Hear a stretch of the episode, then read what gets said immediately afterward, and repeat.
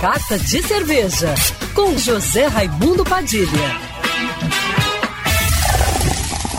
Alô, ouvintes da rádio Band News FM Rio, saudações cervejeiras. Bem-vindos ao Carta de Cerveja de hoje. Atenção, cervejeiras e cervejeiros de Del Castilho e região. O Bruteco, a maior rede de bares cariocas especializados em cervejas artesanais, acabou de inaugurar sua mais nova unidade na Rua do Rio, dentro do shopping Nova América, no coração da zona norte da cidade. O Bruteco Rua do Rio é agora a sétima unidade da marca, que vem somar as já famosas unidades espalhadas pelo Rio de Janeiro: Gávea, Leblon, Tijuca, Botafogo, Lapa e Barra. O novo bar segue o mesmo padrão de pé limpo que as outras unidades do Bruteco possuem e oferece 14 torneiras de chopp para quem gosta de cerveja artesanal bem tirada. Além do cardápio,